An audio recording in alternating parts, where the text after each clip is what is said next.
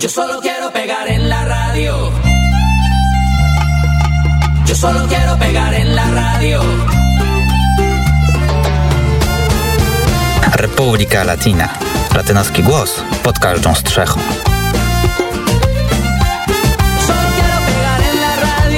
A skoro ten dżingiel, to musi być z nami Zbyszek Dąbrowski, Republika Latina. Dzień dobry. Dzień dobry, muy buenas tardes. Mój buenas tardes i rozumiem, że zaczynamy od tych wszystkich wydarzeń, e, które rozgrywają się od kilku tygodni na Kubie. No, w zasadzie na Kubie to wydarzenia trwają od kilku dekad, można powiedzieć. Tak jak wspominałem o drugiej fazie rewolucji kubańskiej, no i reakcjach na to wszystko. Bowiem Kubańczycy już coraz e, mniej mają ochotę mieszkać w państwie rządzonym przez e, reżim kastrystowski. Tydzień temu mówiłem Państwu o e, wybuchu demonstracji, które miał, które rozpoczęły się 11 lipca. E, Te protesty, te manifestacje, te demonstracje w zasadzie już się zakończyły. Można powiedzieć, że zakończyły się prawie równie szybko jak, e, jak wybuchły. Natomiast oczywiście skutki tego są trudne do przewidzenia. E, Na pewno skutkiem, myślę, że pozytywnym skutkiem tych manifestacji jest zwrócenie uwagi opinii międzynarodowej, przede wszystkim tych krajów, które e, z Kubą mają do czynienia, czyli Stanów Zjednoczonych e, Ameryki, e, czyli Unii Europejskiej, tych dwóch, no powiedzmy, najsilniejszych graczy w tej części świata, na problem związany z po pierwsze gospodarką kubańską, e, bowiem przypomnijmy, że e, Kubańczycy również demonstrowali przeciwko e, sytuacji gospodarczej na wyspie, a ta sytuacja jest bardzo, bardzo zła, ale również na problemy związane z łamaniem praw człowieka, do których dochodzi no, w zasadzie niemalże codziennie i tak jak powiedziałem, w zasadzie od momentu zakończenia pierwszej fazy rewolucji kubańskiej. No ale również na takie problemy chociażby jak e, pandemia koronawirusa, z którą e, Kuba po prostu sobie nie radzi. Em, Demonstracje się zakończyły, natomiast e, warto powiedzieć o możliwych scenariuszach dla e, wyspy i dla jej mieszkańców. E, Tych scenariuszy jest kilka, ja pozwolę sobie je. Em, Pierwszym z nich są możliwe represje wobec liderów protestów. Jak zauważa kubański politolog Rafael Hernandez, gdy życie wróci do swojego rytmu, władze skupią się na, na łapaniu przeciwników politycznych i jego zdaniem ci liderzy będą pod ścisłą obserwacją, a jeśli nawet pomyślą o poruszeniu się e, w akcji zwołania jakiejś demonstracji, zostaną aresztowani. E, z kolei inny e, kubański e, naukowiec, Rafael Rojas, e, historyk i eseista mieszkający w Meksyku, obecnie ma miejsce proces neutralizacji części bazy społecznej, która podtrzymywała protest, a rozpoczęto całą operację mającą na celu zidentyfikowanie ewentualnych przywódców. Natomiast jego zdaniem nie zapobiegnie to nowemu wybuchowi społecznemu, być może nie na taką skalę, jaką widzieliśmy ostatnio, ale może dojść do bardziej lokalnych, bardziej ograniczonych protestów. I żeby nie być tutaj gołosłownym, e, warto wspomnieć, że reżim kastrystowski w dniu wczorajszym e, skazał Anielo Troję. E, Anielo Troja jest filmowcem, artystą i jest również reżyserem wideoklipu Patria i Vida, o którym wspominałem wielokrotnie na antenie radia i który zresztą też już kilkukrotnie pojawiał się na antenie Radia Wnet. Anielo Troja został skazany na 12 miesięcy więzienia o zaostrzonym rygorze. Oficja- Oficjalnym motywem skazania e, artysty było fotografowanie i publikowanie tych fotografii, e, fotografowanie zamieszek e, z 11 lipca. Natomiast tych scenariuszy jest oczywiście więcej. Wspomina się o możliwości kolejnych reform gospodarczych. Jak e, wyjaśnia Rafael e, Hernandez, e, jego zdaniem możliwy jest scenariusz awaryjnej polityki społecznej mającej na celu złagodzenie tego ciosu ekonomicznego, który związany jest z pandemią i dolaryzacją ekonomii kubańskiej. Inni analitycy mówią tu o możliwości przyspieszenia zmian i pobudzenia prywatnej przedsiębiorczości z aprobatą dla sektora małych i średnich przedsiębiorstw. Z kolei Mauricio de Miranda Parrondo, ekonomista i pracownik naukowy Universidad Pontificia Javeriana w Cali, uważa, że mm, utrzymywanie taktyki rozluźniania, takiego stopniowego rozluźniania ekonomii, aby zmniejszyć presję, jest taktyką nieudaną, ponieważ nie rozwiązuje to problemów kraju w sposób strategiczny. E, innym scenariuszem, który trochę w zasadzie no, dosyć mocno stoi e, w sprzeczności z pierwszym scenariuszem, o którym e, wspomniałem Państwu, jest scenariusz no, mało prawdopodobny, ale możliwy. No, rozszerzenie wolności politycznych dla mieszkańców Kuby. Otóż kubańska konstytucja zatwierdzona dwa lata temu, w 2019 roku, uznaje prawo do wolności słowa, demonstracji publicznych i tworzenia stowarzyszeń, stowarzyszeń obywatelskich wśród innych wolności. E, wolność zrzeszania się i wypowiedzi oraz manifestacji coraz bardziej autonomicznego społeczeństwa e, obywatelskiego e, nie jest wykluczona w samym projekcie konstytucyjnym ani w wytycznych partii komunistycznych, tak uważa Rafael Rojas. Natomiast jego zdaniem podjęcie reformy reformatorskiej e, drogi e, rozszerzania praw obywatelskich e, na pewno byłoby przesłanie, które zostałoby bardzo dobrze przyjęte zarówno wewnątrz, jak i na zewnątrz wyspy. Oczywiście, tak jak powiedziałem Państwu, no, mając na względzie politykę no, jednak dosyć mocnych represji ze strony, ze strony reżimu kastrytowskiego, są to raczej, bym powiedział, e, pobożne życzenia, ale oczywiście tego nie można wykluczyć. E, no i wreszcie dwa ostatnie scenariusze. E, pierwszy z nich jest uzależniony od stanowiska Wielkiego Brata, czyli Stanów Zjednoczonych wobec rządu wobec rządu e, reżimu kastrystowskiego. E, to trzeba przyznać, że e, wiele osób na Kubie, zarówno związanych z reżimem, jak i z opozycją, miała nadzieję, że wygrana Joe Bidena w wyborach prezydenckich spowoduje taką reaktywację kanałów przepływu przekazów pieniężnych. Pozwoli również na przybywanie turystów amerykańskich, między innymi również statkami wycieczkowymi czy samolotami, czyli coś, co, czyli powiedzmy taką nawołanie, nawiązanie do, do polityki, którą prowadził e, Barack Obama. E, z tym, że okazuje się, że jednak tak prawdopodobnie nie będzie. E, w czwartek prezydent Joe Biden określił Kubę jako państwo upadłe, które represjonuje swoich obywateli. No i jak twierdzi Rafael Rojas, najprawdopodobniej przynajmniej przez najbliższy czas trzeba się liczyć z pozostaniem w status quo, które wprowadził poprzedni prezydent prezydent Stanów Zjednoczonych, czyli Donald Trump.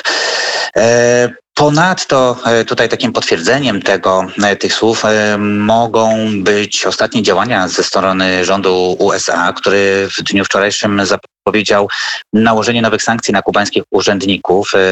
One są, są one karą dla osób odpowiedzialnych za brutalne represje wobec demonstrantów, którzy po 60 latach dyktatury rozpoczęli wielodniowe protesty właśnie w dniu 11 lipca.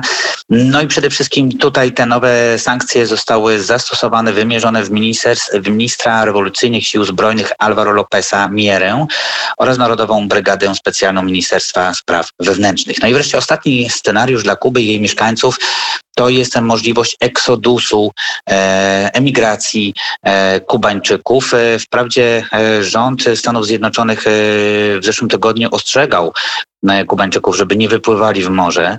Natomiast e, uważa się, że e, część społeczeństwa kubańskiego po prostu no, nie chce demonstrować, boi się i woli e, to, e, powiedzmy, to wyjście, które wiąże się z ucieczką z wyspy, z emigracją. Jak tutaj twierdzi Mauricio de Miranda, o którym przed chwilą wspominałem, taki, e, takie wyjście nie jest jednak bardzo, e, bardzo prawdopodobne. Dlaczego? Dlatego, że mm, ten eksodus hamowany jest przede wszystkim przez e, obecnie panującą na świecie pandemię koronawirusa. Chociaż nie należy tego wykluczyć, że rząd kubański może uciekać się do tego, by pozwalać na masowe, nielegalne wyjazdy, aczkolwiek z drugiej strony też trzeba wziąć pod uwagę, że takie stanowisko e, może być argumentem dla Stanów Zjednoczonych, żeby jeszcze bardziej zradykalizować e, swój stosunek do reżimu kastrysowskiego na wyspie. Inną ważną, bardzo ważną informacją z Ameryki Łacińskiej, która, mm, o której trzeba wspomnieć w tym tygodniu jest oficjalne E, potwierdzenie zwycięstwa Pedro Castillo w e, wyborach prezydenckich w Peru. O tym też wspominałem Państwu w ciągu ostatnich kilku tygodni. Trybunał Wyborczy ogłosił zwycięstwo Pedro Castillo w ostatni poniedziałek. Różnica, e, przewaga głosów, którą w przewadze głosów, którą e, zdobył e, Pedro Castillo nad jego kontrkandydatką, czyli Keiko Fujimori, to jest około 44 tysiące głosów, czyli bardzo niewiele. E, warto wspomnieć, że Keiko Fujimori e, w poniedziałkowe popołudnie kilka godzin wcześniej uznała zwycięstwo kandydata lewicy jako przyszłego prezydenta Peru, chociaż e, stwierdziła, że będzie to bezprawna proklamacja. Jej, e, jak powiedziała Fujimori, uznaje ona wyniki, ponieważ tego wymaga prawo i konstytucja. Natomiast e, jej zdaniem Trybunał Wyborczy ma zamiar zatwierdzić proces pełen nieprawidłowości, które niestety będą miały poważne konsekwencje dla Peru. Warto wspomnieć, o czym też mówiłem, że e, kolejna, jest to kolejna przegrana, trzecia z rzędu przegrana Keiko Fujimori e, w wyborach prezydenckich. No i najprawdopodobniej konsekwencją e, tej przegranej będzie to, że Keiko Fujimori stanie teraz przed sądem w procesie o pranie brudnych pieniędzy, w którym prokurator zażądał 30, 30 lat więzienia dla niej.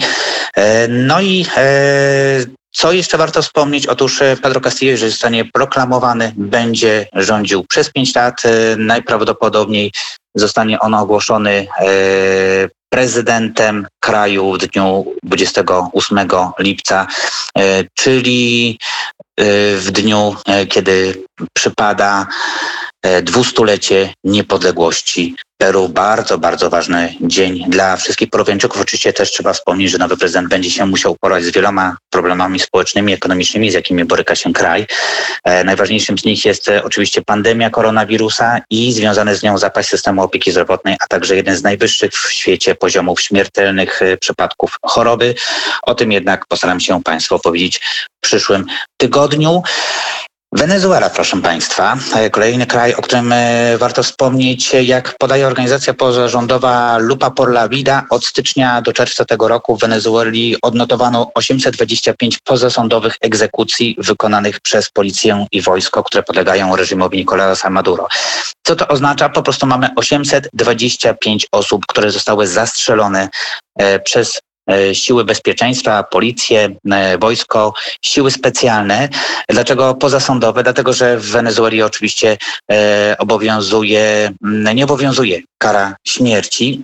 Jest to zarazem liczba, która jest no, w zasadzie o połowę niższa od liczby ofiar E, sił e, porządkowych, e, jaka miała miejsce w tym samym okresie w zeszłym roku. W zeszłym roku było to 1611 egzekucji.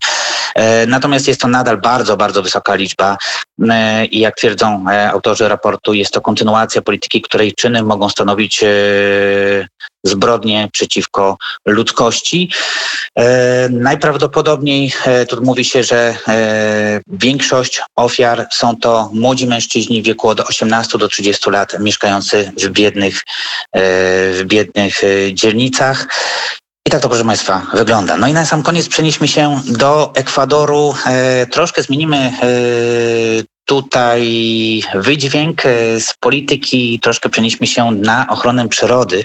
Park Narodowy Jasuni, który mm, je, został uznany przez UNESCO w 1989 roku za rezerwat biosfery, jest miejscem nadal, w którym panuje zagrożenie dla istnienia e, różnorodności biologicznej. Co jest przyczyną? E, oczywiście eksploatacja złóż ropy naftowej e, w podłożu parku. Uważa się, że właśnie na terenie Parku Jasuni znajduje się, znajduje się jedne z największych rezerw e, tego surowca na terenie Ekwadoru. E, tak mówi e, organizacja pozarządowa Wildlife Conservation Society, w skrócie WCS Ekwador. zdaniem tejże organizacji w Jasuni rozwój działalności takich jak ropa naftowa, górnictwo i przemysł drzewny, budowa dróg i innych nielegalnych działań takich jak komercyjne polowania i handel dzikimi zwierzętami są e, jednymi e, z wielu zagrożeń, przed którymi stoją gatunki zwierząt, przede wszystkim gatunki małp, które żyją w tymże, e, w tymże Parku Narodowym.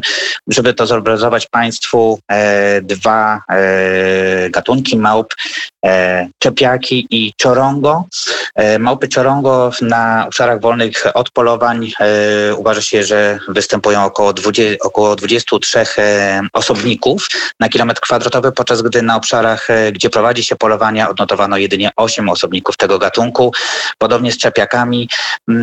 Na obszarach bez polowań zaobserwowano 18 osobników na kilometr kwadratowy, podczas gdy na obszarach objętych polowaniami wykryto tylko dwóch osobników na kilometr kwadratowy. E, Wspominałem Państwu e, również o e, zasobach ropy naftowej. No jest to bardzo, bardzo duży problem. W roku 1998 rząd e, Rafaela Correi wprowadził taką inicjatywę Jasuni ITT, która miała być, e, która miała ochronić e, park przed eksploatacją. Tu chodziło raczej o odwołanie się do, do społeczności międzynarodowej, żeby społeczność międzynarodowa zapłaciła Ekwadorowi za niewy, niewydobytą i niesprzedaną ropę. Ta inicjatywa upadła. No i to, co też trzeba powiedzieć, że obecny prezydent y, Guillermo Lasso niestety, i mówię tutaj niestety, bo jest to osoba, na którą pewną sympatią darzę, wprowadził dekret wykonawczy numer 95, y, w wyniku którego e, wydobycie ropy naftowej nadal ma być, e, nadal ma być e, kontynuowane. Co dalej będzie? Trudno powiedzieć. No miejmy nadzieję, że te przepiękne miejsce na Ziemi e, z bardzo dużą różno- różnorodno- różnorodnością biosfery biologiczną jednak pozostanie z nami przez kolejne dekady, a może i stulecia. Dziękuję serdecznie. Zbyszek Dąbrowski, Republika Latina. Zazwyczaj co środę, dziś wyjątkowo w piątek, ale będziemy mogli Cię słyszeć w najbliższą y, środę. Dziękujemy serdecznie i do zobaczenia, do usłyszenia. Dziękuję, wszystkiego dobrego i udanego weekendu życzę.